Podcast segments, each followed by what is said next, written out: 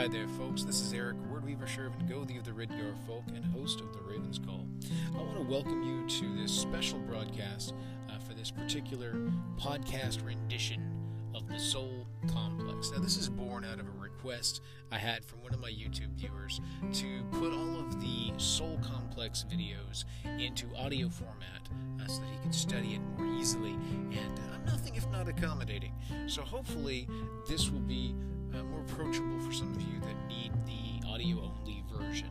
Now, there are some things in here where the visuals were nice, and so you'll see some references to that. Plus, there's some some editing issues here and there because of uh, specifically on the intros. Uh, this was during a period of time where I was still getting the hang of my uh, editing software and was using this uh, particular intro kind of little acoustic guitar riff uh, that was very nice, very pleasant, but it's something that I chose not to use in later uh, later ish- episodes and whatnot. So uh, do forgive. There's a little bit of a mm in there of the old soundtrack uh, with the new soundtrack laid underneath it. So I did use the more uh, the melodic uh, background music, that kind of lilting, haunting guitar uh, that I'm quite fond of in the current podcast episodes. So uh, you will see that throughout on these. There will be a little bit of an intro, outro uh, guitar riff between the episodes, and there may be just a little bit of a hiccup of the old music that kind of trips over itself with the new music in the underlay. So uh, it'll make more sense when you get there. I promise it's just for that little intro bit and then it goes away. But I need to leave the intro bit because it introduces what we're doing with that particular episode. And when I mean a little bit, I edited out all but maybe what was underneath my voice because I did a little bit of an overlay there. So I did each of these episodes in one long, big podcast form. So each of the different episodes should be a chapter in the podcast. So hopefully it will be uh, navigable for you, depending on your podcatcher of choice. And hopefully uh, everything will run smooth for you guys. So uh, without any further ado, I'm going to switch over to it. We're going to jump into the preface and then the four different aspects, the four different episodes of the Soul Complex. It was five videos total, leading with the preface and then the four subsequent episodes. So, hail to you guys. I hope you enjoy it. May your hearth fires burn bright.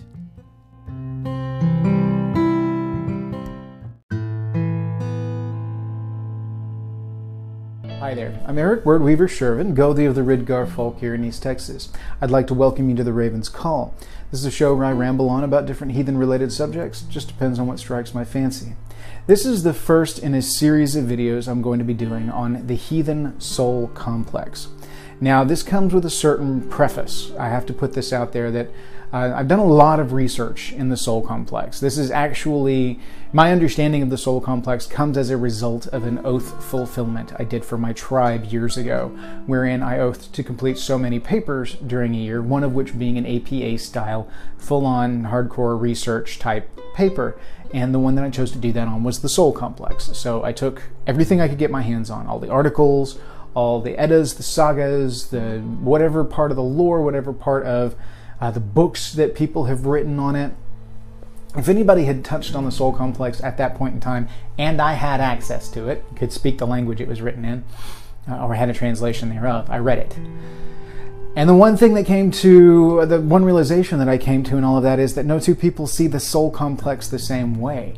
Uh, just today, as it was ages ago, the soul is a very personal thing, and not everybody sees it the same way. Not everybody codifies it the same way. So, little disclaimer here. What you're going to see in this video series is how I see the soul complex, not how anybody else does. I also need to preface this with I am not a Reconstructionist heathen. I am heathen because I believe in the gods, because I believe in the Vatir, my ancestors, and my folk, my tribe. Uh, I am heathen because I'm heathen, uh, a living modern heathen. Uh, I'm not a hardcore Reconstructionist heathen. Not to say I don't have Reconstructionist elements. I do my research, I look at how the ancestors did things, and I try to use that to inform where I'm going. But I am one that believes that uh, while they had a lot of things figured out, they didn't have everything figured out, and that we have had some developments philosophically, uh, theologically, and whatnot over the years that I, I, wish we could go back and have the conversations with them and see where things would jive. But uh, there's things we're learning every day. I think we're getting to know the gods better uh, as we go along, and uh, this is, I think, we're getting to know our souls and our everything around us a little better as we go along. So. Uh, that being said, those with a more hardcore Reconstructionist attack on this are going to have some issue with how I look at this. That's that's fine. I completely expect that. Completely understand that.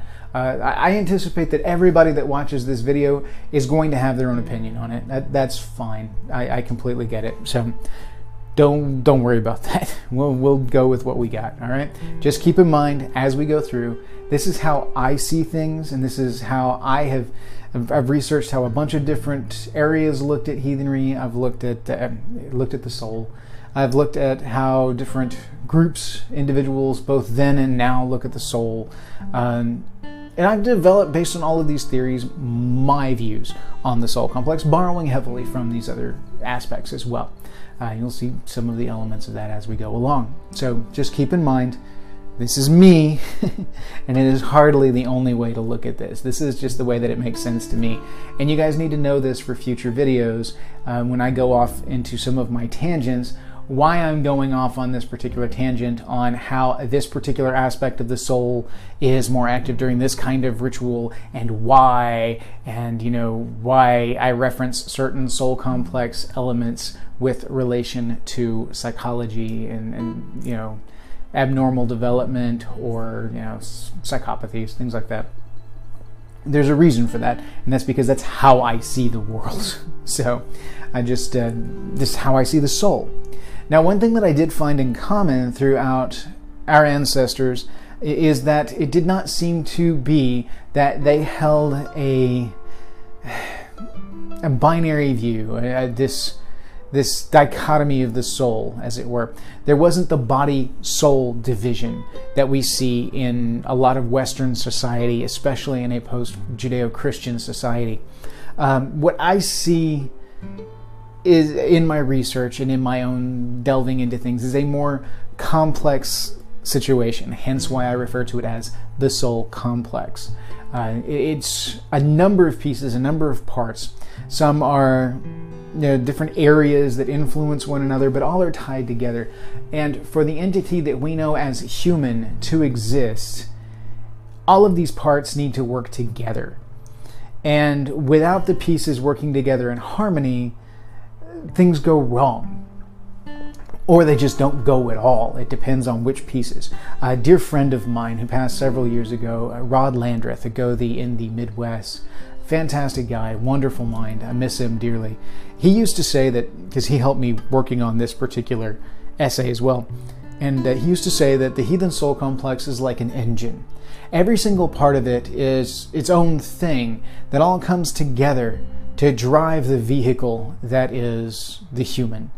And if any one of those pieces is out of sync, things begin to go wrong in the engine. And if the major ones quit working, get out of sync, uh, if there's one of those major parts that doesn't work anymore, then the entire engine shuts down.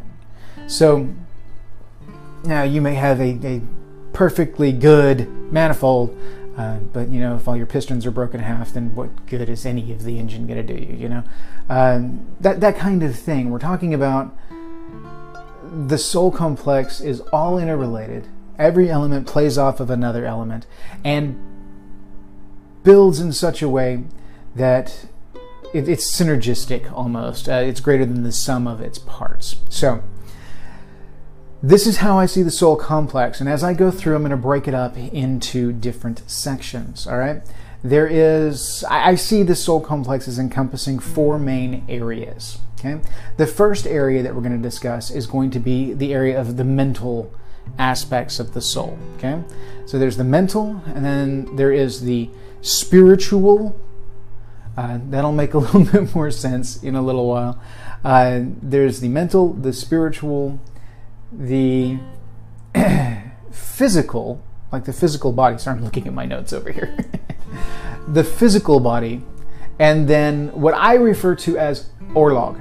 Now, do not mistake this to say that I'm saying Orlog is a piece. Mm, mm, mm, okay? These are pieces of the soul complex that do not fit neatly into these other three areas, but are tied to the luck, the Orlog, the inheritability. There's, a, there's an inherent uh, inheritance aspect to these elements. And so I tie them together in what I call Orlog because they are inherited as part of the Orlog in some elements, or at least the Orlog impacts these things as the Orlog impacts everything. So I'll get to that one last. But uh, that's that's that's a deeper subject. We'll we'll get to that one. Each of these videos is going to be separate. I'm going to encompass each of these areas in its own video. Uh, the next video that I'll put out will be the mental section, so we'll break that down. It's going to be kind of complex. Um, I do give a warning. I bounce back and forth between Old Norse and Old English terminology because the Old Norse aspect, or the view of the soul, was not as complex as the Old English view of the soul. And there's a lot of elements from the Anglo Saxon side of things uh, and later developments that utilized Old English terminology, uh, so modern views on the soul that utilize Old English and Old Norse terminology. Uh, these kind of elements, which I still consider to be perfectly valid. I know some people will call them UPG or uh, made up, mm, but that's okay. All of this was the insight of our ancestors at one point in time, so I do not devalue insight. Um, so, anyway, I do bounce back and forth between these terms. I'll try to explain them as best I can as I go along. And then uh, at the end of all of this, once I've got these videos out or once I get it started, something in there, somewhere along the way, I'll, uh, I'll release that paper that I wrote on the Soul Complex that kind of sums all of this up on uh, Word Weaver Productions on Facebook, so you guys can go and take a look at it if you want to. It's actually already out there on my my personal page. Uh, some of you are friends with me, most of you are not. Uh, and just a heads up, I don't friend everybody that I see on Facebook that requests me. Uh, I do try to, sh- you know, point you guys over to Word Weaver Productions because that's where the actual conversation goes. My personal page, I do a lot of things. I do this channel. I do the ETH thing, which is East Texas Heathens, just a local meetup group I host there in East Texas. Uh, I also handle a lot of stuff for my own personal tribe, the Ridgar Folk. Uh, and some of that on there, some of it on Messenger, all over the place. And then, of course, I've got my own other things that I'm interested in, uh, Pokemon Go, all kinds of other stuff uh, that I've got communities involved with on Facebook. So, that being said, if you friend me on Facebook and I don't just hit, you know, approve, uh, there's a reason, okay? Don't don't take it personal. I'll probably try and message you and say, "Hey, check out Word Weaver Productions. That's where the actual convo goes. That's all about this, and it's the better networking tool. Um, now, some of you I end up friending just because we have some conversations go back and forth, and I really enjoy that. So, I'm much more likely to friend people that I've had interactions with. So, if you want to end up on my friends list, it's better to message me than just to friend me out of nowhere. Anyway, so we're going to rock on, we're going to go forward, and then the following videos will be longer than this. Uh, but essentially, we're going to cover how Eric Sjerven sees the soul. Not how anybody else sees it, but how I see it. And then you can take that information, develop your own thoughts, your own views, do the research, get out there and read. There's tons of stuff to read. Uh, I, I could give you a list of stuff all day long about where there's some great sources out there on soul. Uh, get out there and find it. Look around and read everything you can get your hands on, and then decide how do you view things. Uh, but at the end of these videos, you should at least be able to understand where I'm coming from when I go off on a tangent about how this particular aspect of the soul is involved in this kind of ritual. So there you go. If you like these videos, if you like today's video, if you like anything that I do on the channel, please give a like to the videos down below. Give the old thumbs up. Um, I see you guys hit like on Facebook. I see tons of views. Like at the time of this uh, recording, Heathenry 101's up to something like 340 some odd views. And so I, tons of views, but this only got like 22 likes. So I see that you guys are watching the videos and some of you are hitting like. I need you guys to hit like. I need you to comment. I need you to let me know you actually like these things um, so that I know what to continue doing, what areas I can do better and what not. You know, I need to know which videos are striking your fancy and which ones you're kind of bored with. So let me know comment on the sections below, subscribe. If you haven't subscribed to my channel, please do. Hit subscribe. This will keep you up to date as this Soul Complex series comes out. Hit the little bell icon down in the corner, whichever side it is. This flips the video. So um, hit the bell icon, the notification icon, because I have discovered just no, just hitting subscribe doesn't land land everything in your subscription feed. You actually need to hit the notification bell if you want to see everything that comes out on a channel. Uh, YouTube algorithms are getting ridiculous, and it's becoming more and more difficult for us to get all of our content out there for you guys to see. A lot of times things go unnoticed and don't get discovered until somebody finds it in a search. So. Just kind of putting that out there. You can follow the group uh, Word Weaver Productions on Facebook. That's Word Dash Weaver Productions. Uh, it's where most of the conversation goes. I pop questions up there for you guys. I bounce ideas off of y'all. Uh, I know there's a lot of you guys that are subscribed to the channel that are not on it because it's got something like 40 people in the group, and there's at the time of this viewing 109 subscribers. So, which by the way, congratulations, guys! We hit over 100 subscribers. Awesome, love it. Uh, thank you guys. I love it. you guys are awesome. Wouldn't be doing this without you guys. So, uh, jump on the jump on the Facebook group, Word Weaver Productions, and then if you want to follow me on Twitter, I'm at e underscore Sjerven. That's e underscore s j e r v e n. Uh, and then you can email me at esjerven at gmail.com if you got any questions. In the meantime, hang in there, guys. We're in for the long haul. This is going to be a fun one, I think. So, hey. Have a good day.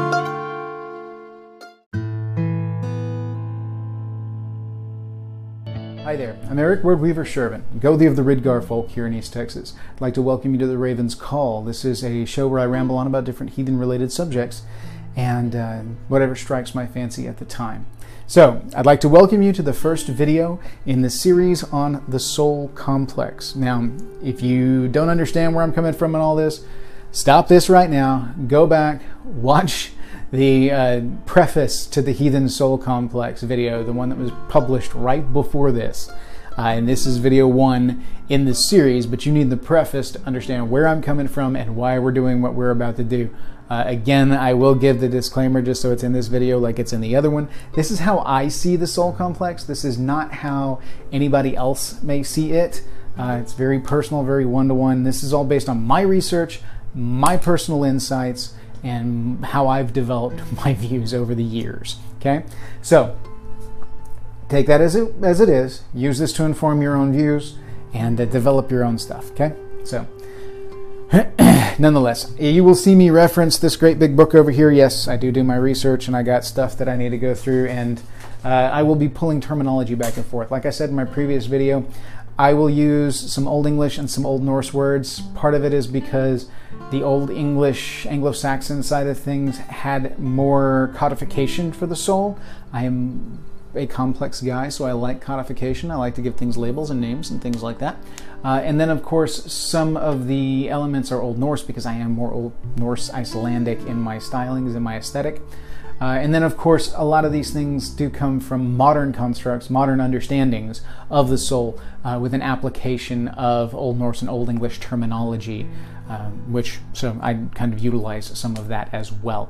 So, all right, the first section we're going to go into, I'm just going to call the mind. Okay, this is something that I am encompassing all of the human psyche aspects. Right, this is a part that really fascinates me because my degree is in psychology, and I love to see how all of these different soul elements match up with uh, neuropsych, uh, sensation and perception, uh, cognitive behavioral aspects, all of this. I love how well these jive together, and so this is something that really moves me, and I love to see it. So the first section we're discussing is the mind. This is what we're going to use to refer to the entirety of the mental capacity Everything from thoughts to memories to emotions, all of that is tied up in what we're calling the mind.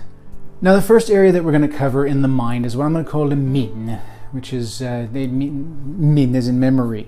Uh, min, M-I-N, min is the area of the soul that governs experience past experience, memory, uh, things that have been encoded into the brain over time. And this is going to be, it, it envelops both an element of short term memory, but especially long-term memory.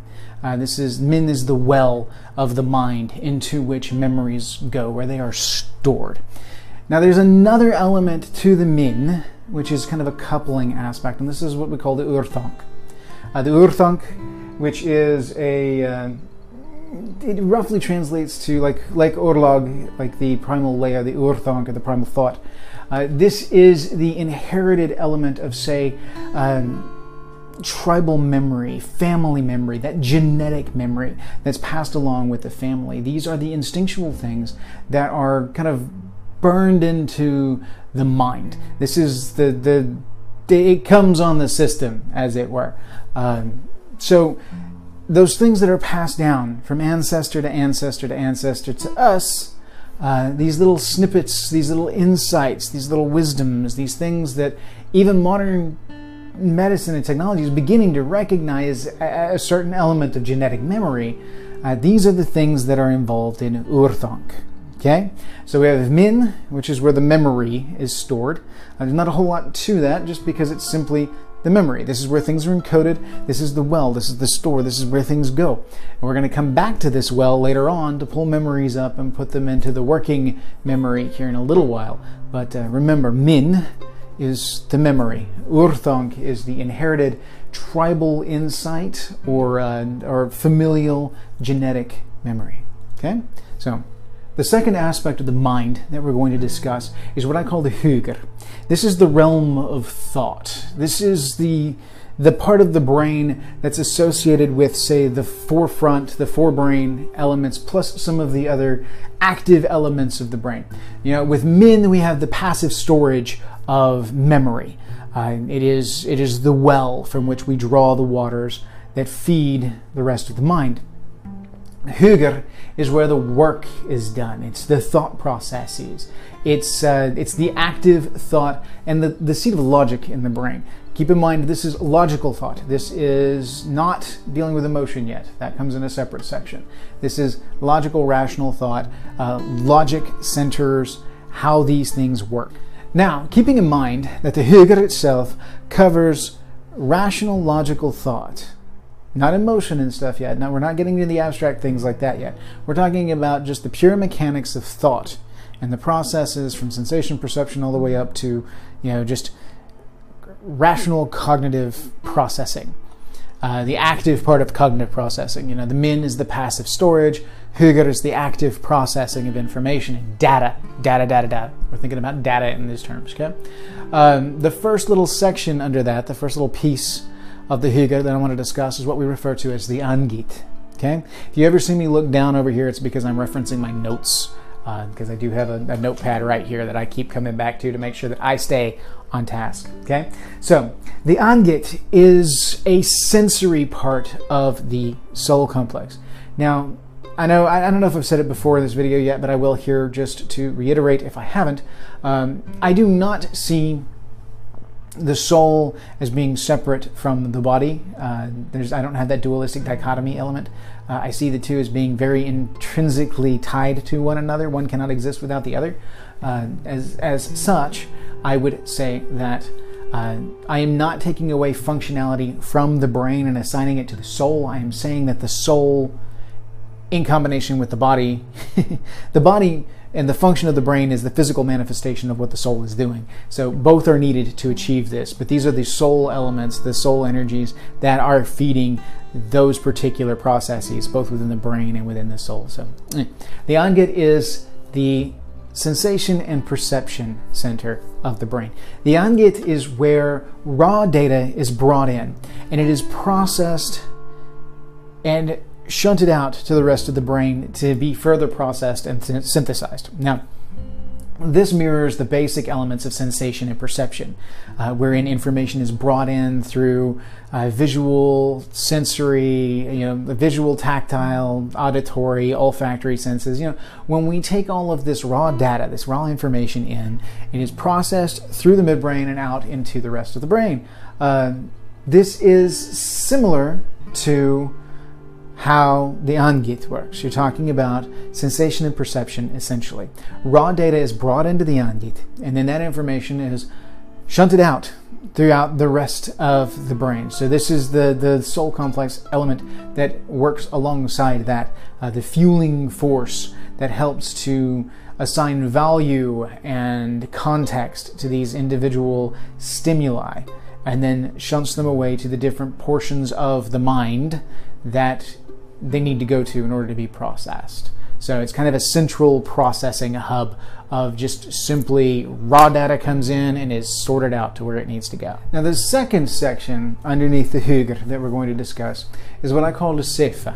And the sefa, which is an old English term, uh, this is a, this is what I refer to as the center of thought and reasoning in the brain. So you've got the hygr, which is the rational side of the brain that encompasses all of these. But the section underneath it, where the seat of reason is, where the seat of consciousness, if you will, is, this is the active point of thought. This is where the action is taking place. This is the sefa.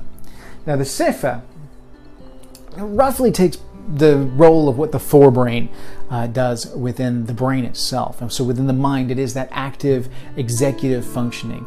It is that portion of the mind that takes the raw data from the angit and decides what to do with it.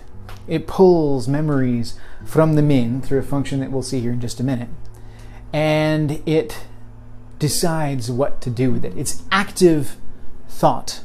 So it's it correlates to working memory, the RAM in a computer, uh, where min is the ROM in the computer. So uh, this is the, the, the working space where things are going on.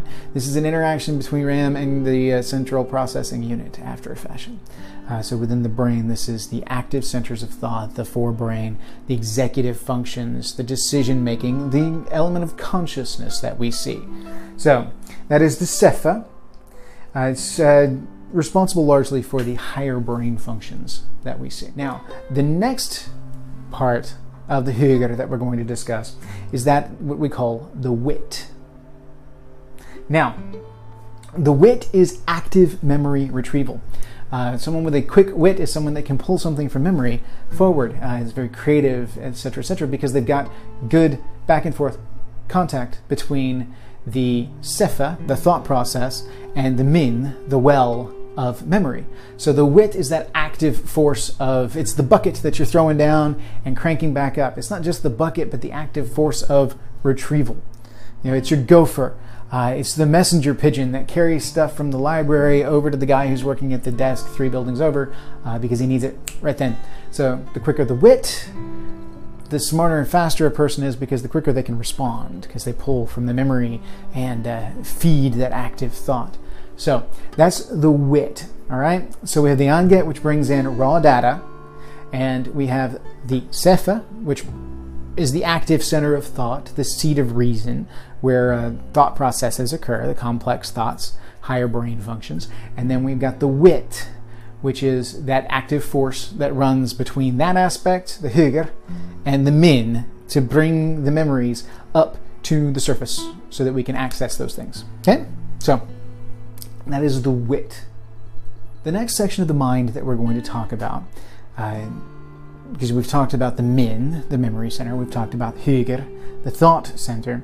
Uh, the next section is kind of a counter to all of the, the hygr. It's the other side of the brain. Now, I don't give this one a particular name, at least I didn't stumble across a name for that particular grouping, just that it is a grouping that I throw all of these things into. Uh, largely because it wasn't, I think, codified in such a way in anything that I read. Rather, I just kind of lumped them together because it made sense to me. So, uh, this is the area of the mold, the old, and the will. Okay? Now, the, underneath this section, uh, what we're going to refer to is the mold. The mold is the emotional center of the brain. Now, this correlates heavily with the limbic system in the body. So, the limbic system would be the physical manifestation of the actions of the mold in the spirit. The mold, M O D, and it's the uh, the Icelandic diphthong DTH. I forget what that's called. Anyway, the mold is the center of emotions. This is where emotional data is processed and emotional value is assigned to things based on what we see and what we interact with, what we find uh, in the world. So, uh, this is an area that is linked heavily to the qualities of boldness and of honor.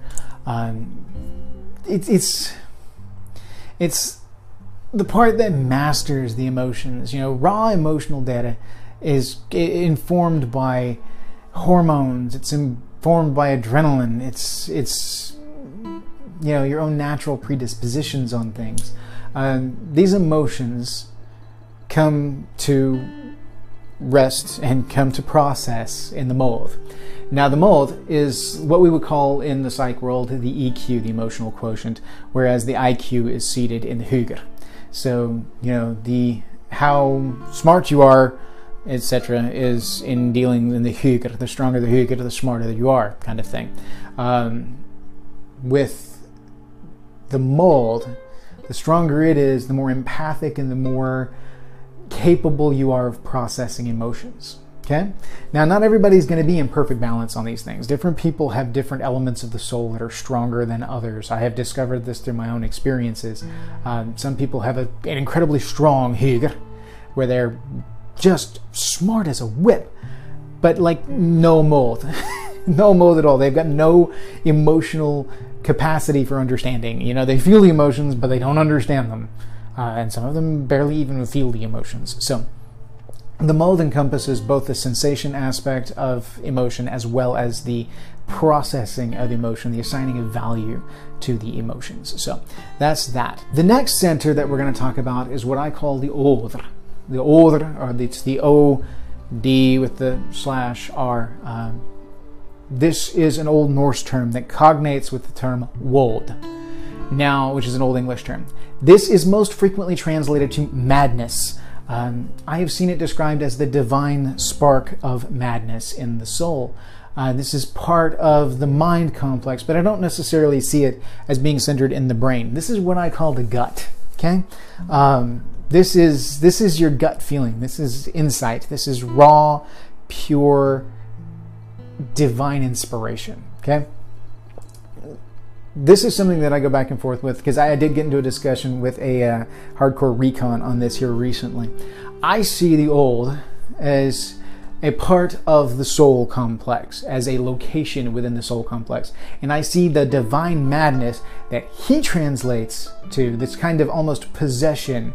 Um, for instance, uh, when he references wold, because he is an Anglo-Saxon heathen. When he references wolves within relation to like the wild hunt, uh, there's a processional where the Männerbund, uh, the young men in the tribe, uh, and again, I'm not 100% on this because I'm not Anglo-Saxon, so forgive me if I screw some of this up. Anyway, this particular group of young men in the tribe uh, would take on the souls of the ancestors as a processional. Uh, this was something that seems to be documented throughout history. Uh, and they would run through the streets with the masks and, and you know bring the processional through as the wild hunt riding through the village.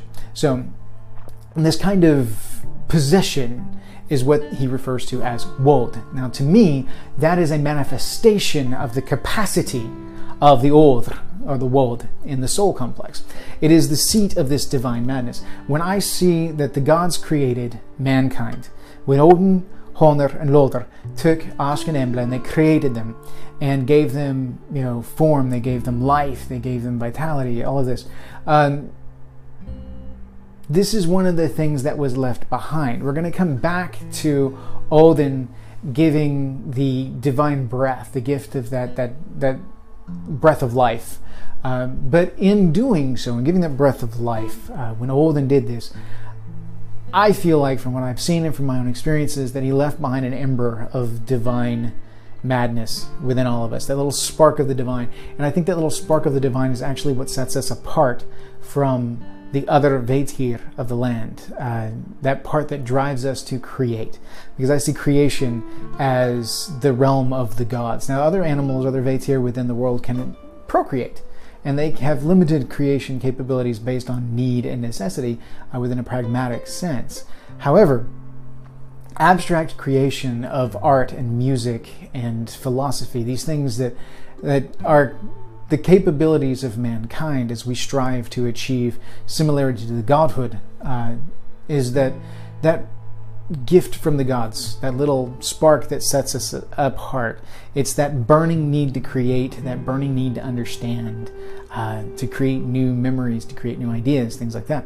Uh, it is the old is the seat of that divine madness that is the zone that athletes get into when they reach that altered state of consciousness uh, the runner's high uh, the fighter's zone. Uh, it is the seat of the writer's inspiration. When the pen starts to flow and you no longer feel like you're in control rather that you're channeling what you're writing onto the page uh, is the source of a poet's gift it is where the greatest of musics are born. It isn't. It, it's an altered state of consciousness, and that is because you shift the thinking from the Hugr to the odr, and so you are channeling that divine energy. I see the odr as kind of a, a gateway between the divine and the the profane, uh, the, the mortal realm around us. So it's our little piece of the divine, which serves kind of as a beacon, a go between, a, a conduit, if you will, uh, for those divine energies. And so we channel those out in our most creative fashions. I'm going to come back to the odr because this is something that very much fascinates me something that I very much want to explore in future videos. Um, so suffice it to say, it's the seat of divine madness and it is this the source of creativity in uh, mankind, drive, inspiration, the fire that drives this kind of thing. So, it's how I see it. Keep in mind, not everybody's going to see it that way, but this is how I see it, and it's essential to understanding some of my worldview as we go along. Whatever that matters to you. The next section of the mind that we're going to discuss is that of the will. This is the active force. This is the gift of Hoenir to Ask and Embla. Will. It is vitality, it is self determination, it is the drive to put things into action. It is the force that transitions from the mental space into the physical space. It translates all of this into something that the body can use. Okay? It is the drive that turns these things into being. We all know willpower. We all know that the will is something that has its own strength. It is an element of the main, of motor main, or uh, of might and main. As this, the main is the sum of the spiritual strength of an individual. And this is a very strong part of it. It is the driving force of it. This is the will. You have the will to do something. You know, you can think all day long, but it's will that puts it into force. So, will manages the emotions of the mold it puts into action the thoughts of the Hugr and it tames and directs the raw energies of the Odr. You know, this this is the will is the driving force. This is the part of the body, the the, the, the mind soul complex that pushes forth and really drives things. You know, because each of these different elements makes up what we know as the mind, the mental capacity, the seat of personality, things like that. And uh, the will is what translates that into reality. It forces from the mental scape into the physical scape uh, through sheer willpower. So. So, this is essentially how I see the mind breaking down. You have the mindful right brain and the logical left brain, the thoughtful left brain. So, the, the realm of, of Munin, which one of Hugin and Odin's ravens. Hugin is thought, Munin is memory. And that's the sides that they encompass. You know, Munin encompasses the min, he encompasses the, the mold uh, to a certain element, the odr.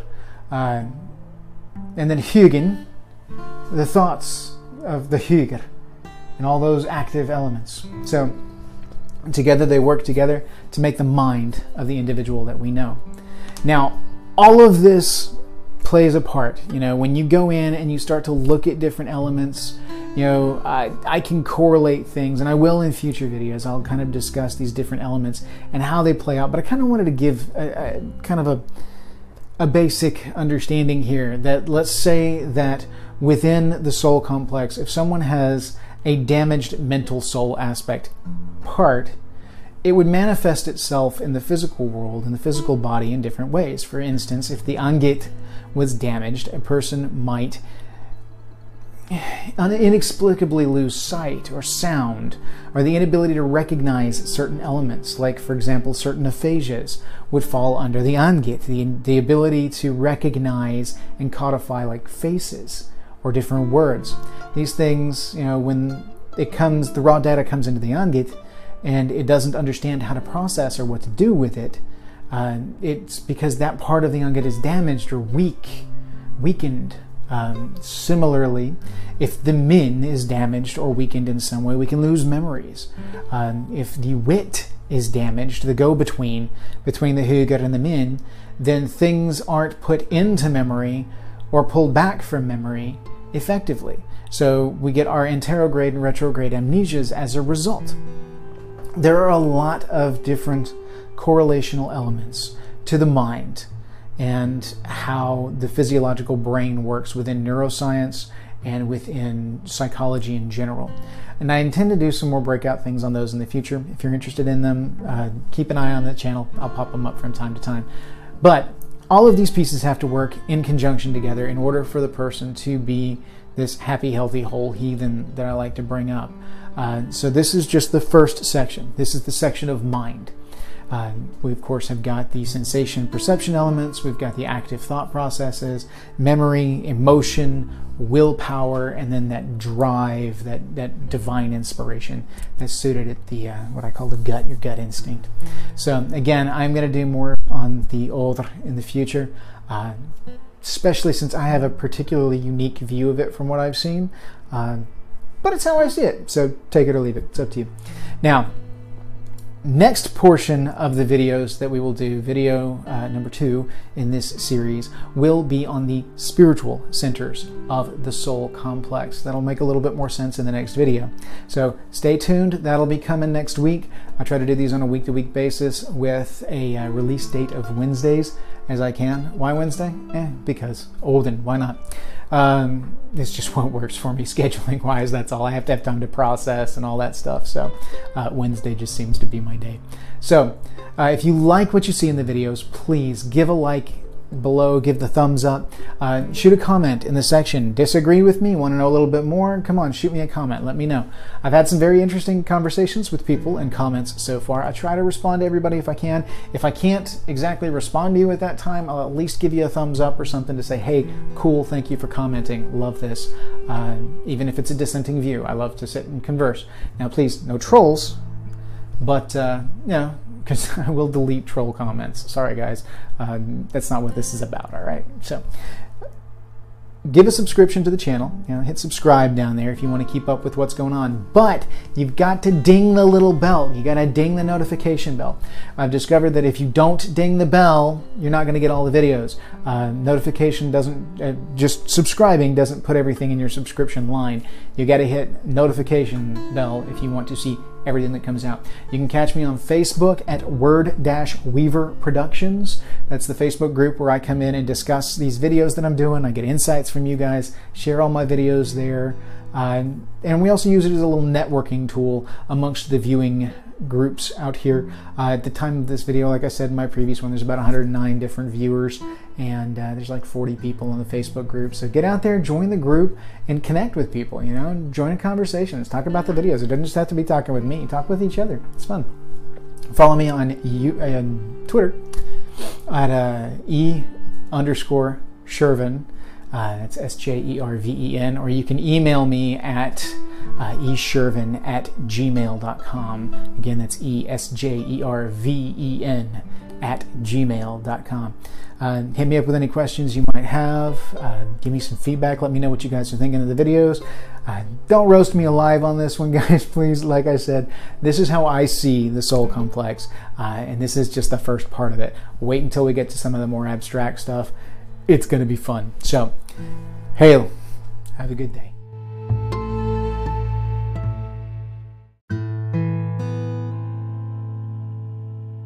Hi there. I'm Eric Word Weaver Sjerven, Gothi of the Ridgar folk here in East Texas. I'd like to welcome you to the Raven's Call.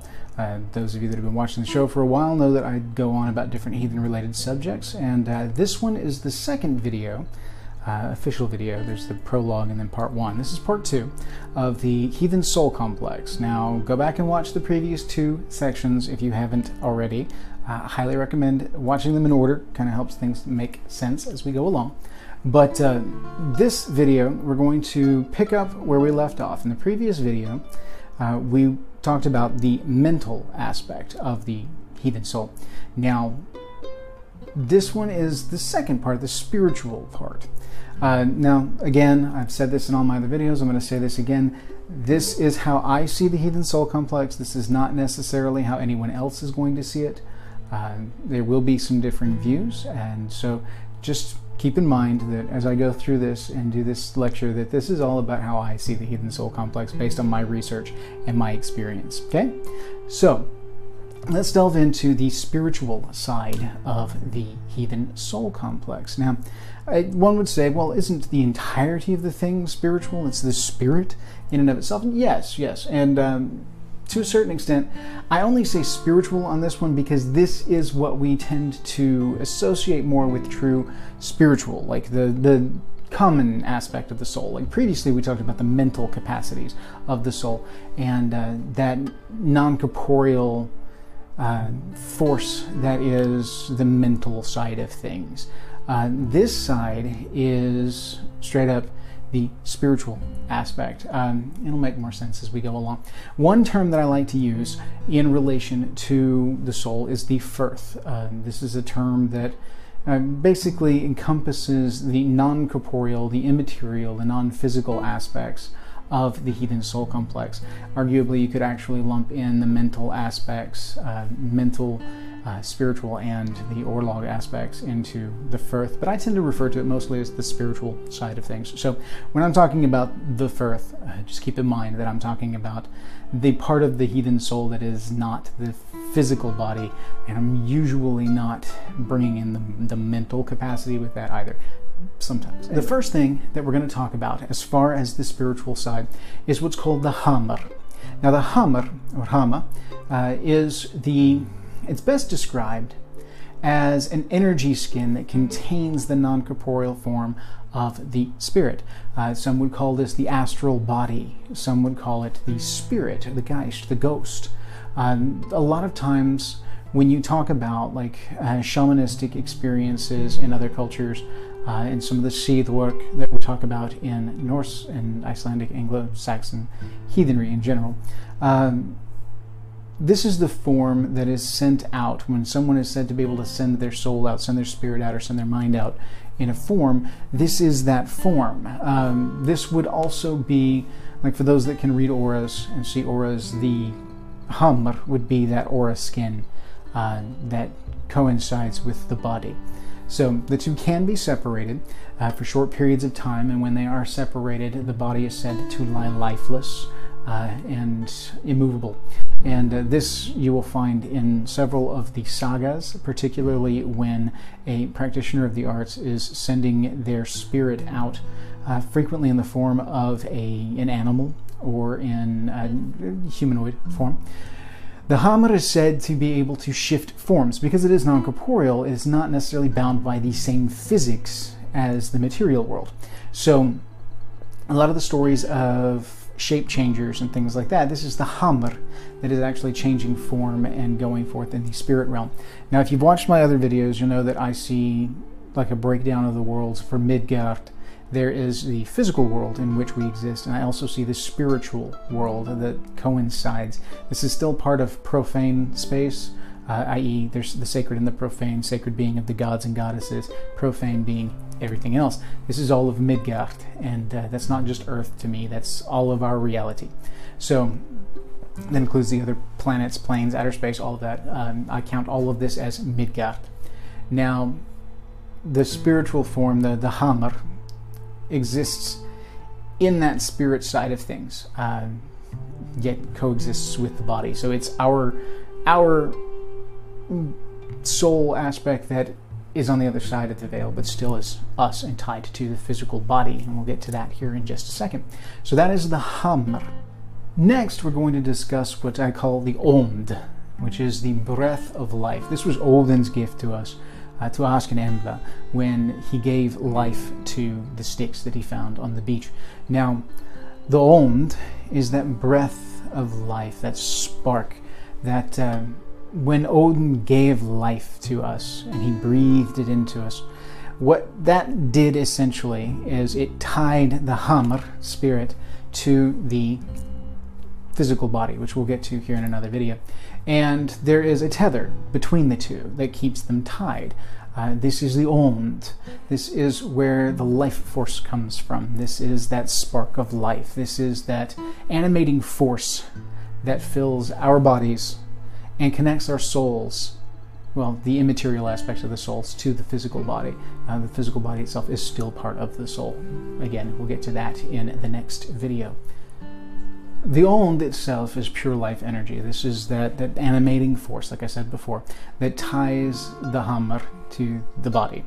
And so when a person dies, for example, uh, the Ond dissipates.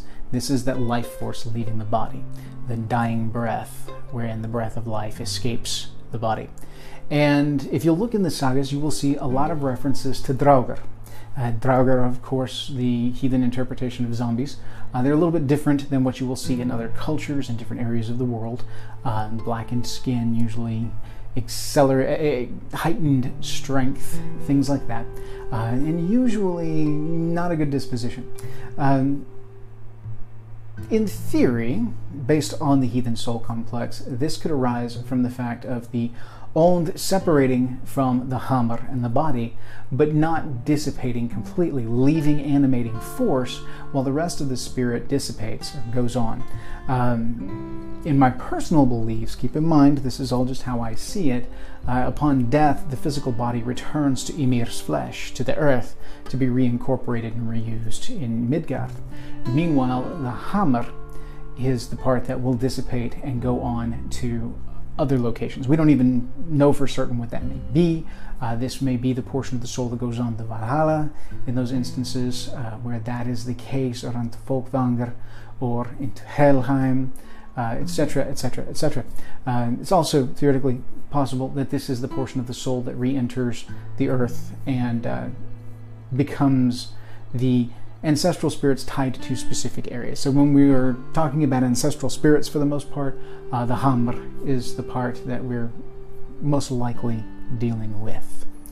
Uh, the Ond itself being that animating force that ties the two, when it separates, if that animating force is still remaining with the body, then the body lacks the soul complex that gives it the personality uh, and, and the fullness of spirit and what memories may exist still locked within the brain, uh, remnants of the mind when it was there. These may influence the actions of this now animated dead body that wanders around. Now, a lot of you are going to be like, you can't possibly actually believe in Draugr. This is folk tales and fairy tales. Listen, they're folk tales and fairy tales for a reason, so write me off as crazy if you want to, but I see possibilities, uh, especially from a spiritual standpoint.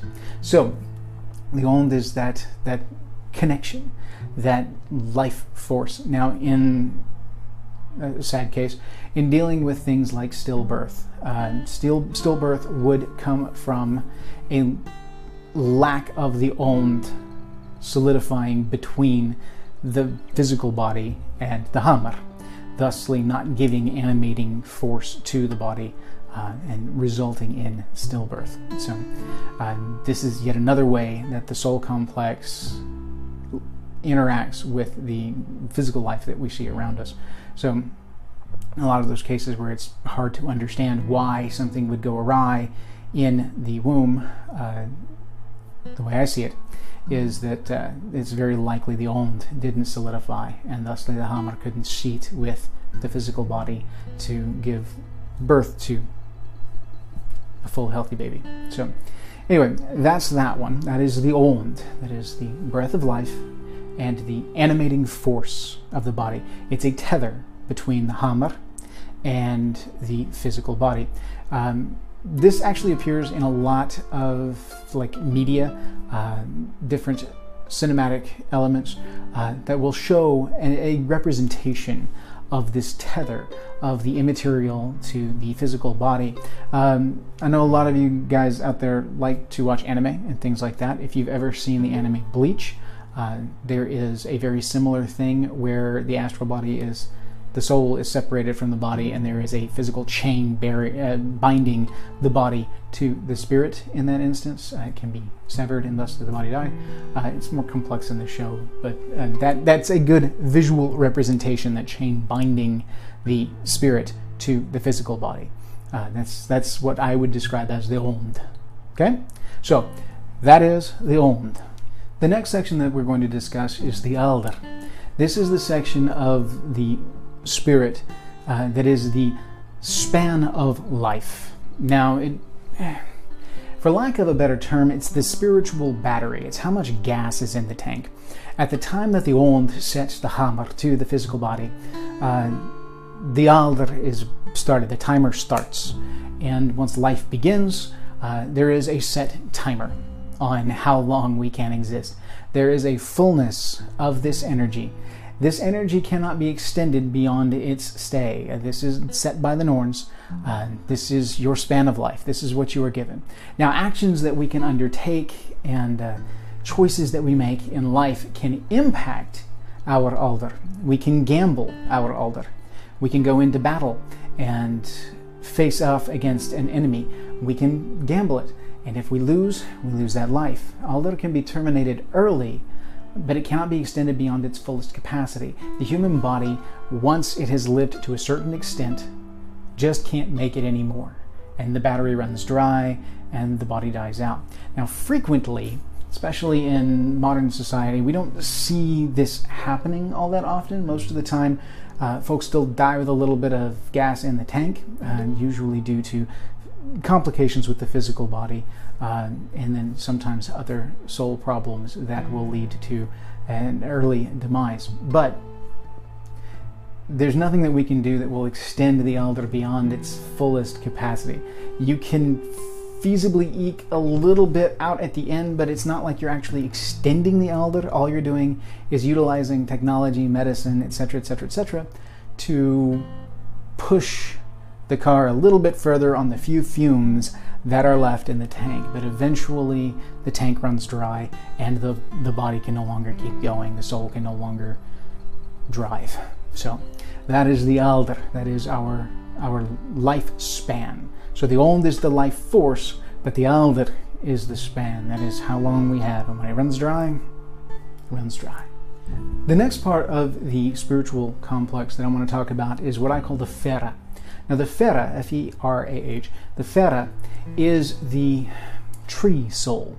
Uh, if you look at the origin story of Ask and Embla, Odin, Hoenir, and Lothar found sticks on the beach and they imbued them with life, mentality, the spark of life in general, gave them shape, physical form. And the Fera is that soul of the tree before we became what we are now. The gods took what essentially were Vetir spirits uh, in the trees and gave them shape and form, shaped them, twisted them into what we know as mankind now. The Fera is that original soul, and all the other elements are the twists and tweaks that the gods did to the soul complex to create what we are. Now, I see, as I've said in my science and heathenry uh, video, that I see uh, this as evolution after sort, uh, the story of Ask and Embla, I see as being taking place in sacred time.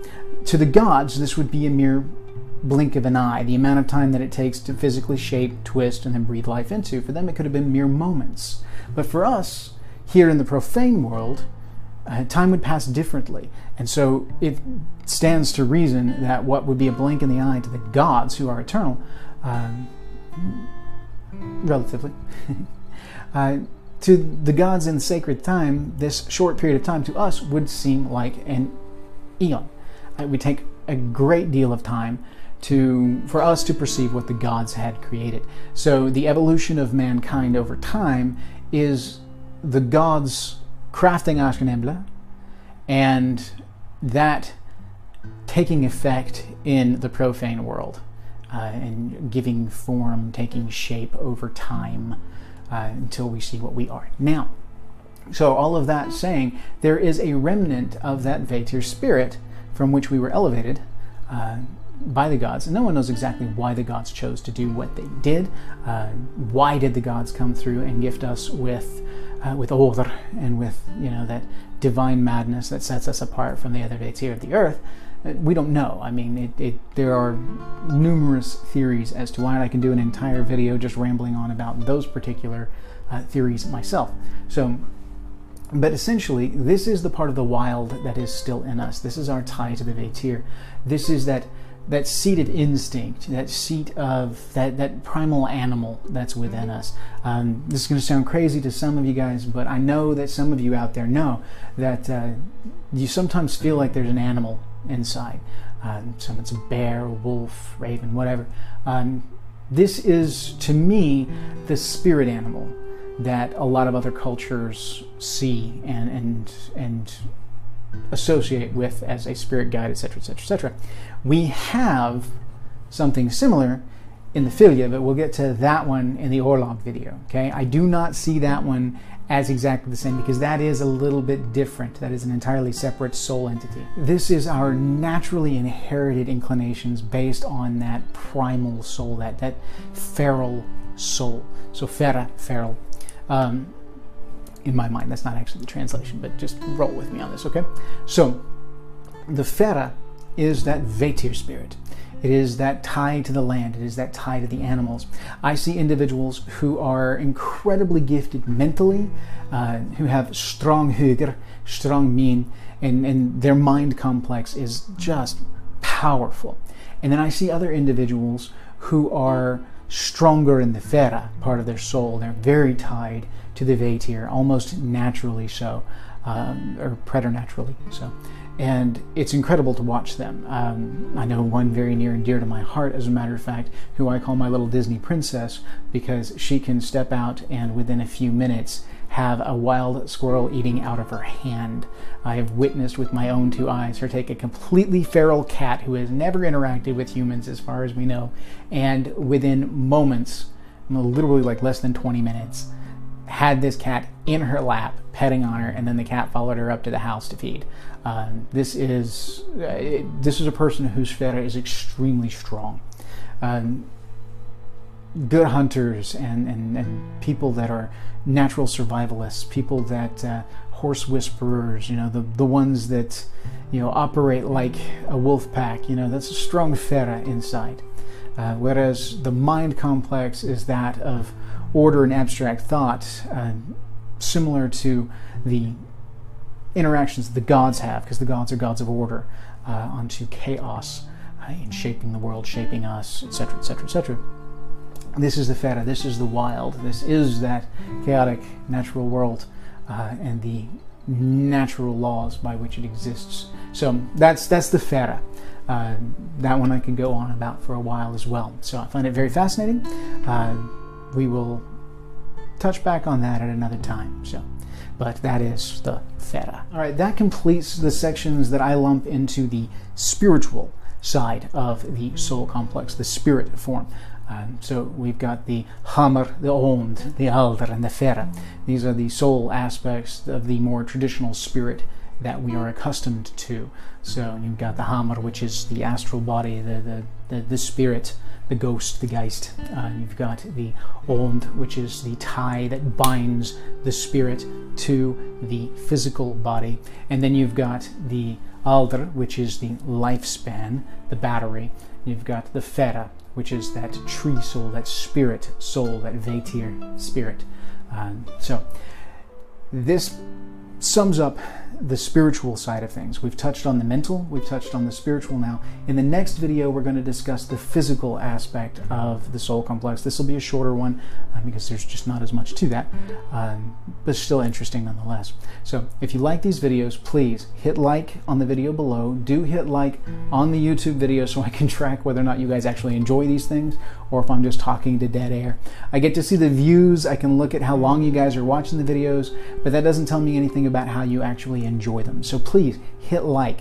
If you want to keep up to date on all the things that I'm doing, keep up with this particular series as well as others that I do in the future, hit the su- subscribe button down below. There's also a little bell next to it. Hitting subscribe will subscribe you to my channel, but it won't give you all of the updates. YouTube changed their algorithm sometime back, and so now not everything that pops up on a page will show up in the subscription feed.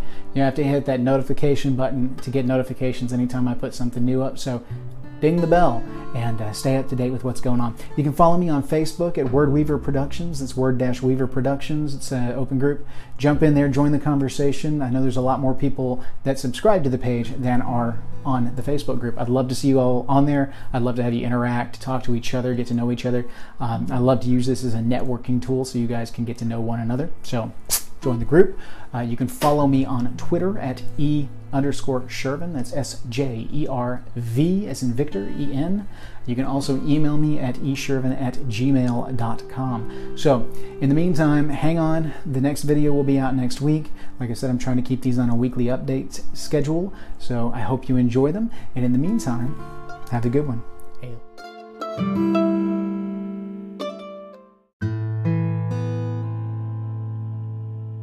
I'm Eric Word Weaver Sjerven, Gothi of the Ridgar folk here in East Texas. I'd like to welcome you to the Raven's Call. This is a show where I ramble on about different heathen related subjects, uh, some more introductory, some more advanced and abstract. Today is the third video in the soul complex. Uh, we have done previously the mental and spiritual aspects. Today we're going to touch on the physical. So uh, please if you haven't seen the previous videos, go back and watch those. And like I've said in the previous videos, uh, this is my interpretation. This is informed by my research and by my experience.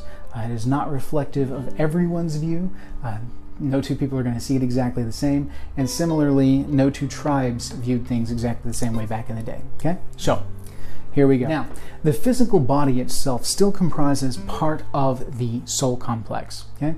It is a spirit form in and of itself. It just exists in the material world as opposed to, say, the Hamr or Firth, which exists more in the spiritual world.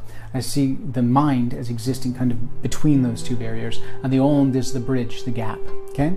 Now, the physical body, the physical form, is what I refer to as the lich. Uh, this is something we're all familiar with uh, in some way, shape, form, or fashion. Um, lich literally refers to just the physical body, the corpse, the the, the base material that is animated by the spirit. So, the lich is how the spirit interacts in the physical world. We've got, you know, the spirit world where the Hamr can go out and interact in that realm. Uh, but the, the lich is how we interact in the physical world. And again, the lich is tied to the Hamr by the Ond, by that part of the spirit that ties the two together. The lich itself is the physical being. It is purely our physical body. Now, we touched before on the Aldr, the length of life, the battery, uh, the spiritual battery that powers the body. Now, uh, like I said before with the Aldr, there are things you can do that will shorten the span of the Aldr, spend things unnecessarily, or you can gamble it and lose that life altogether. Uh, the physical body is where a lot of this comes in. Uh, choices that we make regarding how the body is handled, uh, our general health, our sleeping habits, our eating habits, etc., etc., etc., all uh, all deal with how well this vehicle we're driving around works. And the more problems that we have with the vehicle, the more all that it's going to take to drive said vehicle. So you know poor choices in life that result in you know excessive weight gain or poor health choices in general that lead to ailments etc etc can run the body down and that in its end will spend Aldr uh, quicker and you can end up dying as a result thereof. Similarly, uh, unforeseen accidents, things like uh, car accidents or you know even foreseeing things like death in battle can ultimately end the life because the physical body no longer is capable of operating. It breaks beyond the use. So the physical body is just as necessary as the spirit body in order to keep things in balance. So for a happy, healthy heathen, happy, healthy, whole heathen, um, you need to have the physical body in good shape as well as the spirit body. Uh, the balance between the two will help you to extend the Aldr uh, to as, much of it as you can eke out we're not all great at this. Uh, it's very easy in today's, especially Western society, to neglect those things. I myself do not do everything that I should do, and I should be in better shape than I am. So, mm, something I need to tend to. Um, the physical body inherits things similarly to how the soul inherits things. Uh, the soul, through Urthank and through Orlog, which we'll touch on in the next video, can inherit uh, ailments or shortcomings or things like that, predispositions and whatnot. The physical body, of course, through genetics, uh, can inherit ailments of all sorts weak heart, weak lungs, weak back, whatever it may be. And all of these things can impact just how far you can drive the thing before the wheels fall off. Uh, that is the lich, that is the physical form. So, when we go through and we talk about the soul complex, it's just as important to talk about the physical body because the physical body fuels the soul complex, and the soul complex fuels the body. The two feed off of one another. There's a saying in the lore, uh, Mater og main. Uh, this is Mater og main, might and main. Now, the might is the full force of the physical body. This is what you can bring to bear physically. The main is the full summation of the spiritual strength of the soul. So, together, the two can be combined to go to greater heights than the physical body would be able to by itself, just on sheer muscle mass or or anything like that. These are where stories of heroes come from.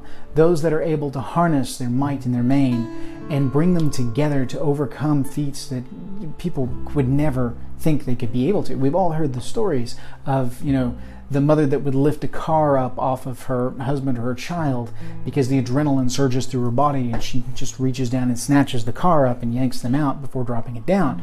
She's completely spent afterwards, and half broken and worn down, but by combining the might and the main, this the strength of the spirit and the strength of the body, she's able to overcome what would be normal physical bounds because normally her body would not be able to lift that.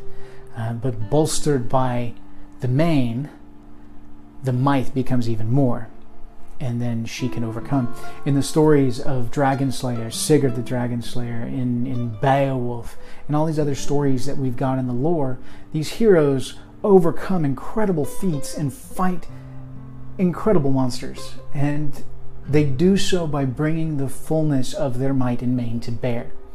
So a person can have an incredible main, incredible spirit strength, but a weak lich won't be able to adequately utilize those things. It won't be able to utilize that energy to its fullest. So the might aspect doesn't equal the main, and it doesn't translate into the physical world well. Uh, if it does, it's at a weakened point because this isn't pulling its weight. So matro main is a thing that it's the balance between the physical and the spiritual. So, the essence of what I'm trying to take away from this particular aspect here is that the physical body needs to be tended to just as much as the spiritual body. If a person wants to be all the heathen that they can be, then they don't have to be a paragon of, you know, physical stature. They don't have to be, you know, some some Norse god in full vigor, but the body needs to be kept in fairly decent shape if you're going to be able to keep going and be able to use the spirit energy to its fullest. The two have to balance one another. And through that on, through that connection, be able to bring the fullness to bear. Uh, we touched before in the mind about the will. The will, which puts into action the thoughts and memories and, and choices, decisions of the mind. Uh, it is the operating mechanism that runs the lich. Okay, the the spirit complex will fuel the lich, but the pilot seat is up in the mind aspect. So all of this that we do, the will brings to bear and drives the actual physical body uh, to do what it needs to do. So this one's a little bit shorter because the full capacity of the physical aspect is the lich. We know a great deal about the lich because of medical science, because of genetic histories, sciences, these things. Um, it is a physical tie to our ancestry passed down through genetics to your specific genetic line, your specific family line. Uh, but it is not the only aspect. Uh, there are aspects of the other the the firth that are passed on through family lines as well. Uh, those are not necessarily tied to bloodlines either. There's evidence in the lore that a person who's fostered or adopted into a family, brought into the weird of that family, can inherit Orlog uh, from that family line as well. So while the physical body ties to a specific genetic line, the rest of the soul complex can actually bring from the extended family through oath and through adoption, fostering, all those things, the, the weird ties, the Orlog ties, can bring those in as well. And all of that can have an effect on the physical body. We talked before about the impact of mind on body, of uh, the spirit on body, like the failure of the Ond to set with the Lich in prenatal uh, in, the womb can lead to stillbirth. There's other ways that the firth can interact with the lich and have an impact as well. Uh, certain things within the mind can have an impact on how well the body operates. Uh, foggy mind, uh, weakened will can impact your ability to physically control the lich, control the body. Um, similarly, weakened soul aspects in the firth, uh, the Hamr or the ond, can have an impact on the body as well. Look at end of life, somebody who by all means should be physically fit, uh, the body's running perfectly, you know, all of this. Uh, the elder eventually runs out, and then the body begins to decay and, and break down upon itself until it just can no longer do it. So, the lich itself is impacted by the rest of the soul complex, but it also impacts the rest of the soul complex as well. If you're not feeding the body, then if you're not taking care of the body, then those other aspects begin to suffer, especially when it comes to things like the mind, which kind of bridges the gap between the spiritual and the physical. So that's the Lich, guys. I hope you enjoyed this. Uh, stay tuned. The next section is going to be Orlog. That's the elements of the soul complex that are inherited uh, various reasons. This one's particularly interesting. It gets kind of out of the norm, and I really like where that goes. Uh, this one's, of course, shorter than the others by virtue of the fact that it's just the body. Uh, if you want to know more about the Lich, then take an anatomy and physiology class, uh, any kind of health related stuff. The big thing is just if you feel good, then you're going to be able to connect with the rest of the soul complex as well. Similarly speaking, um, there's a whole different study on altered states of consciousness through physical exertion, through certain chemical compounds, through sleep deprivation. Uh, these are things where you can push the body in such a way that you will shift the mind and be able to perceive things differently, um, be able to touch into things like seed work and, and be able to read weird, things like that. So there's a lot of different ways that the lich interacts with the soul. And so in the next one, we will, of course, like I said, touch on Orlog, and we'll get to that here in another week. So if you like these videos, please hit like below, uh, subscribe to my channel. But subscribing is not enough, as I've said before, and I won't belabor the topic. Hit the notification bell so you can stay up to date on everything. Uh, just hitting subscribe isn't enough. Follow me on Facebook at Word-Weaver Productions. Uh, it's an open group. Everybody can join in. Great networking. Uh, lots of fun. So join in. Love to see you there. And then you can follow me on Twitter. Not that I use it a whole lot. I'm not great at Twitter, but E underscore Sjerven. That's S J E R V E N. Uh, you can also email me at esjerven at gmail.com if you've got any questions. All right. In the meantime, you guys hang in there. Have a good one. See you next time.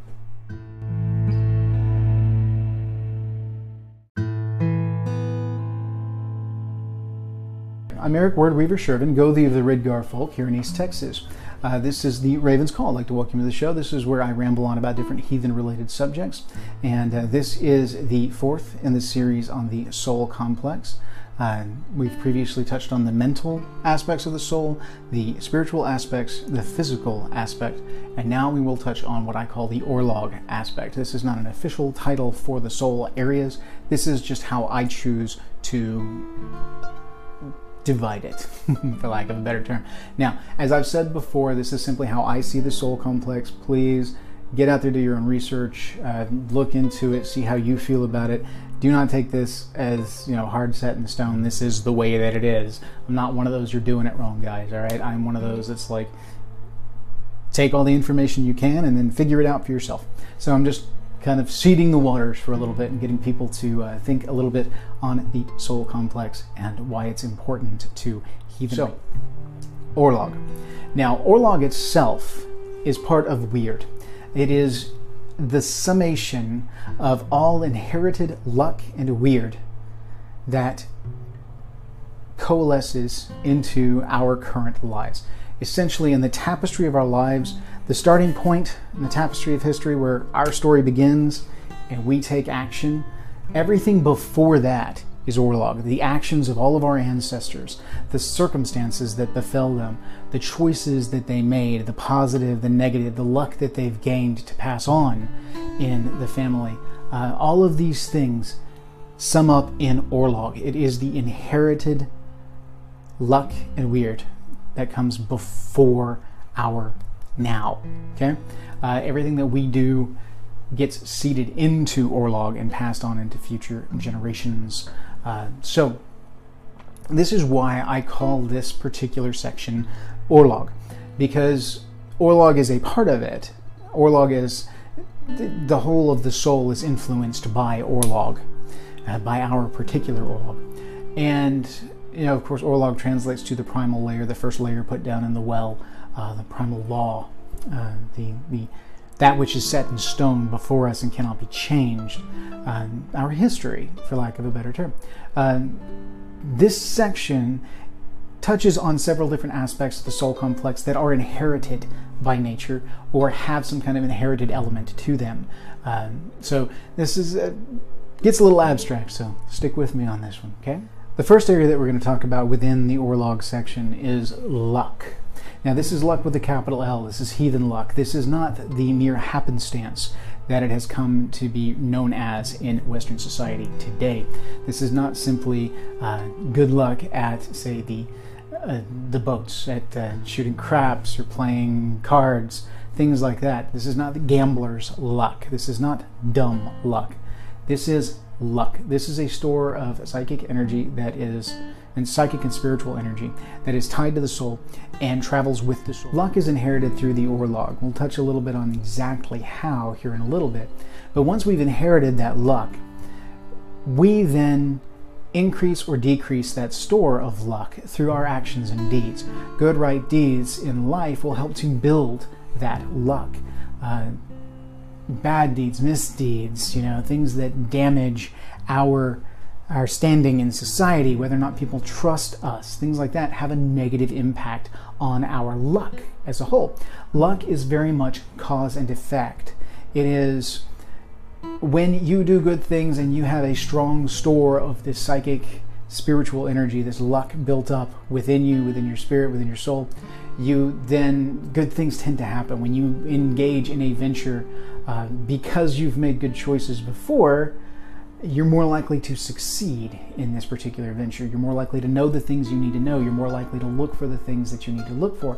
You're also more likely to have the help and assistance of other people to bring this venture into fruition uh, and be successful in what you do.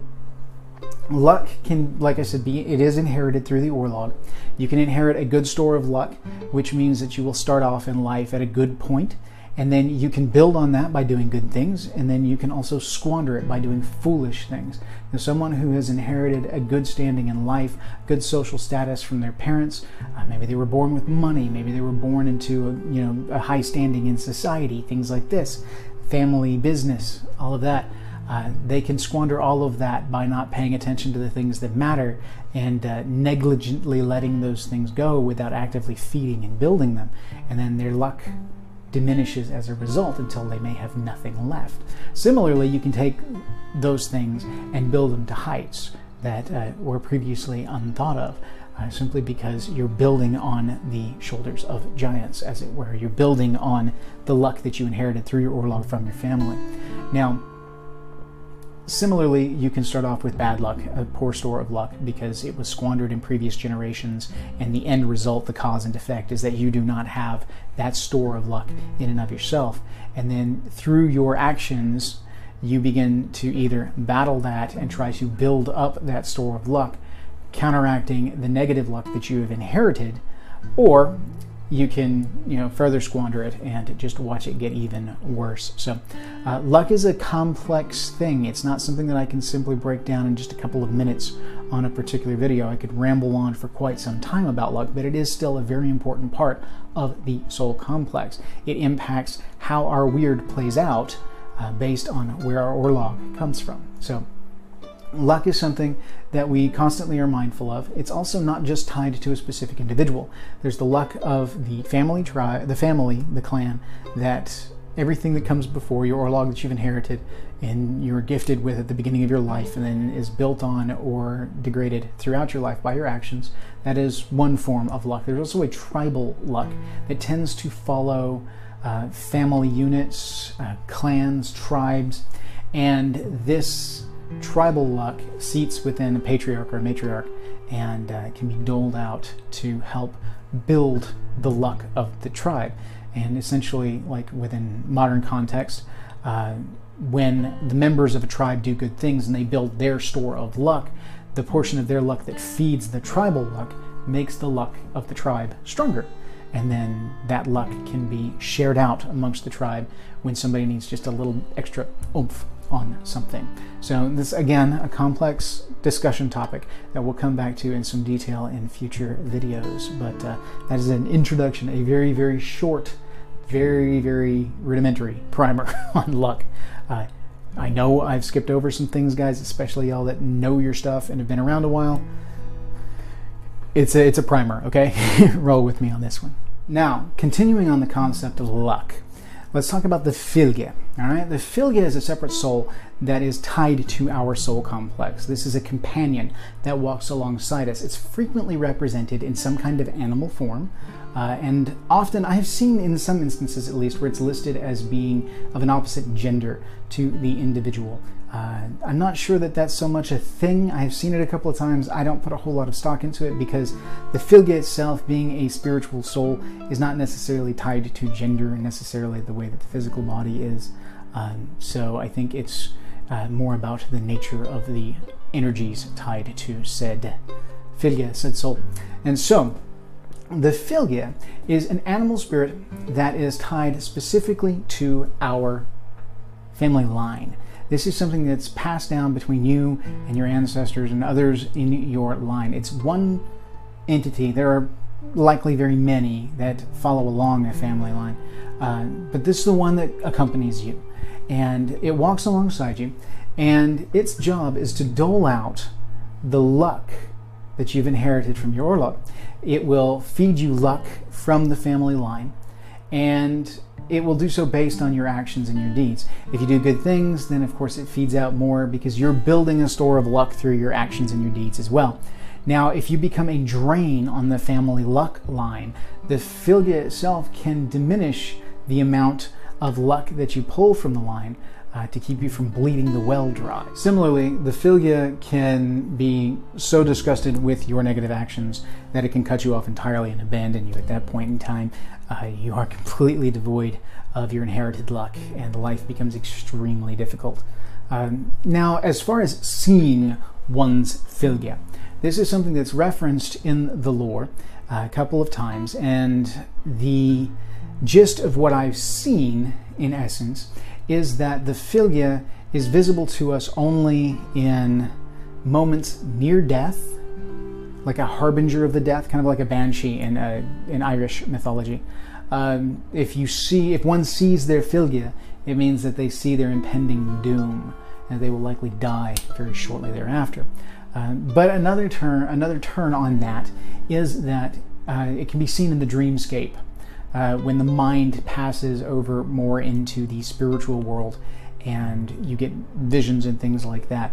Um, I've known a number of people over the years that have indicated they have met their Fylgje in a dream. Uh, I myself have met mine once, but only once, and that was when I was a child. Uh, it hasn't happened since then.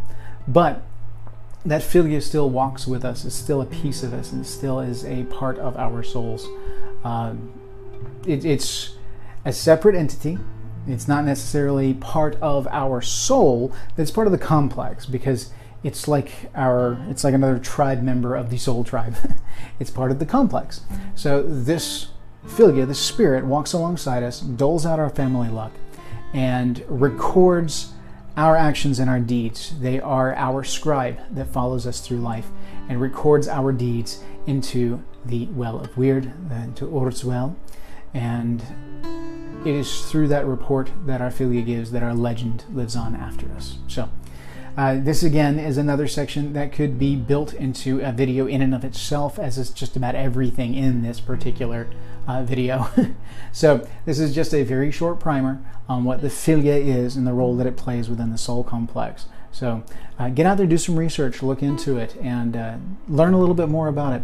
It's a fascinating aspect of the soul, and one that you will find a lot more written on, uh, varying, varying views on uh, interpretation of both lore and individual experience. So, Fylgje. The last part of the Orlog section that I want to discuss is what I call the Hamingja. Now, the Hamingja is frequently translated as luck. Um, I, I, feel it's an oversimplification. In the research that I've done and in my looking and seeing, the Hamingja is the familial luck, that tribal luck that I was referencing to before. Um, there's some individuals that will cross over the Hamingja with the Fylgje because the Fylgje doles out the luck that you've inherited from the Orlog. Uh, based on your family line. Now, the Hamingja is different though. The Hamingja is something extra, at least how I see it. Other people will contest this, so I get it. All right, I understand. There's more than one way to look at this. The way that I see it is that the Hamingja is that store of tribal energy that sits with the head of the tribe or head of the clan. Now, it's pretty easy to tell who has the Hamingja in the family because they function as the de facto matriarch or patriarch of the clan. Now, when when he was still alive, my grandfather Oscar was undoubtedly the holder of the Hamingja for our family because he was the one that kept the family together. Everything centered around him, and he was naturally the patriarch of the clan. Uh, since his death, it has moved on, and uh, this is a key point on the Hamingja. Not everybody necessarily inherits this part of the soul complex. Uh, in the lore, it mentions in some of the Eddas and sagas that, I think the sagas specifically, uh, that the Hamingja is frequently represented as a warrior woman, something akin to what we know of as the image of Valkyrie passed on uh, and influenced by you know media and opera and everything else over the ages. Uh, but this armor-clad warrior woman, larger than life, and she is the holder of the family luck, the holder of the tribal luck specifically, because it's greater than just one family. It's the tribe, it's the clans together, all brought into one. Now, she, upon the death or the stepping down of a patriarch or matriarch, will then take that store of luck and she will present herself to the gaining head of the clan, head of the tribe. And they will then step up into that role of matriarch, patriarch. Um, it is represented in the writings as something of a vision of this grand woman. And interestingly enough, she can be accepted or turned away based on what I've read. Uh, there are instances in the writings wherein an individual is said to have turned away the Hamingja because he did not want the mantle of leadership for his tribe. And he didn't, either he didn't feel he was worthy or he just didn't want that. And so, as a result, she turned from him and went to another individual whose role it would then be to lead the tribe. Now, most of us aren't aware of the point in time when a Hamingja seats with someone. Uh, it just they naturally rise up to become the leader of said family or some tribe, and it's organic, it's natural. Once the Hamingja seats with them, there's pretty much nothing you can do at that point. As long as they're good and they're true, and the Hamingja continues to see them as worthy, uh, they will rise to that leadership position naturally within the, the tribe, and uh, they will be the seat of luck for that tribe. They can then dole out portions of that luck to members of the tribe as is fed by the Hamingja. So, like within a tribe and within heathen context today, uh, the Hamingja for a tribe would be this spirit that holds the tribal luck together, which is a summation of the luck from all of the different families and clans that comprise this tribe. And through the, the leader of the tribe, through the matriarch or patriarch, uh, they would dole this out, and then that could be shared with these other individuals to go with the luck of the tribe, to give them an extra little oomph in what they need to do. Uh, because the tribe itself survives beyond the individual. The luck of the tribe survives beyond the individual members, the individual people alive in that moment. Uh, this is passed on into future generations of the tribe. So, as far as whether or not new Hamingja are born or created or latch onto new tribes as they are formed, that's an interesting conversation point that I'd like to explore uh, in future uh, because I definitely see tribal luck building around these modern heathen tribes that are growing and, uh, and developing both here in America and overseas. And so it's interesting to me to see this and to see these stores of luck build and grow and begin uh, in future generations. I think that we will see Hamingja carrying this luck on future. Now, I have an interesting theory that the Hamingja is somehow tied to the Disir of a family line, uh, the, the matriarchal mothers of the line, and that it is that the soul aspect that passes that on is from that mothering, uh, the, the mothers of the line uh, that pass it on and guard it and keep it safe. Because they are guarding it. They're keeping it safe. That's the warrior woman aspect of it is that they are the sentry the guard that watches over the luck and prevents it from being squandered and prevents it from being poisoned so a leader who is not right by their by their clan by their tribe by their people uh, can be abandoned by the Hamingja, and the Hamingja can take on with someone else who will then rise up to the leadership position. The individual who has been abandoned will frequently then fall away, uh, be dethroned, etc., etc., etc. So that's the Hamingja. Again, very brief primer. There's a whole lot more to it than what I can sum up in this little video, uh, but I could do an entire video in and of itself on the Hamingja. So, conclusion, this sums up the Orlog aspect of the soul complex. This is the final and fourth video of the soul complex. Now, I will do future videos on how the soul interacts with the body, etc., etc., etc., and some applications in ritual. Uh, I want these to be out there for a little bit and for people to think on them and whatnot, uh, digest them a bit before I start throwing out things uh, that are a bit more abstract and out there, but I am driven by these ideas and I want to share them with the world and see if you guys like them, if you want to, you know, you know, mm, conversation pieces. So, stay tuned in future videos and we'll see where this goes. I'm very excited uh, about having completed this particular line of projects. This was a lot of prep work. Uh, and, and the soul complex is not a simple thing to try and boil down into a series of videos. Uh, it's far more complex complex, uh, than can be summed up in a simple video, hence why there's four of these bad boys, and uh, none of them are particularly short. So, uh, viewed all together, this thing is over an hour long. So, this is my primer on the heathen soul complex. Uh, again, to sum up, we've got the mental aspects, the spiritual aspects, the physical aspect, and the orlog aspect of the soul that all come together to create one central, one complex of soul elements that comprise us here and now. Uh, the way this plays out is that all of these different pieces come together in the here and now to make us who we are. Beyond this point, when we die and these soul elements fall away, even if these soul elements are then reused in future humans, it's not the exact combination that make us here and now. We are the only time in all of time that all of these elements are together exactly as they are now. With the orlog that we've inherited, with the wyrd that we're feeding in, uh, the choices that we make. This is us. This is us now. So, it's extremely important that we talk about the soul, that we talk about how the soul interacts on a ritual level, how it interacts on a physical level. Um, soul health is important just as is physical health because the two are one and the same. So we have to talk about these things if we want to be that hashtag happy, healthy, whole heathen. If you want balance in your life, you need to balance the elements of your soul. And one of the great things I see about tribe is that individuals within a tribe will have differing areas of the soul that they're more gifted in, that they have stronger elements in. Somebody may have a strong fera, which makes them great with the land, makes them great with animals, etc., etc., etc., while somebody else may have a wonderful mind and be able to bring the full bear of research and insight and all of that together. And as a whole, the luck built by these individuals and all of these different soul elements feed the tribe itself, and the tribe then grows stronger and stronger.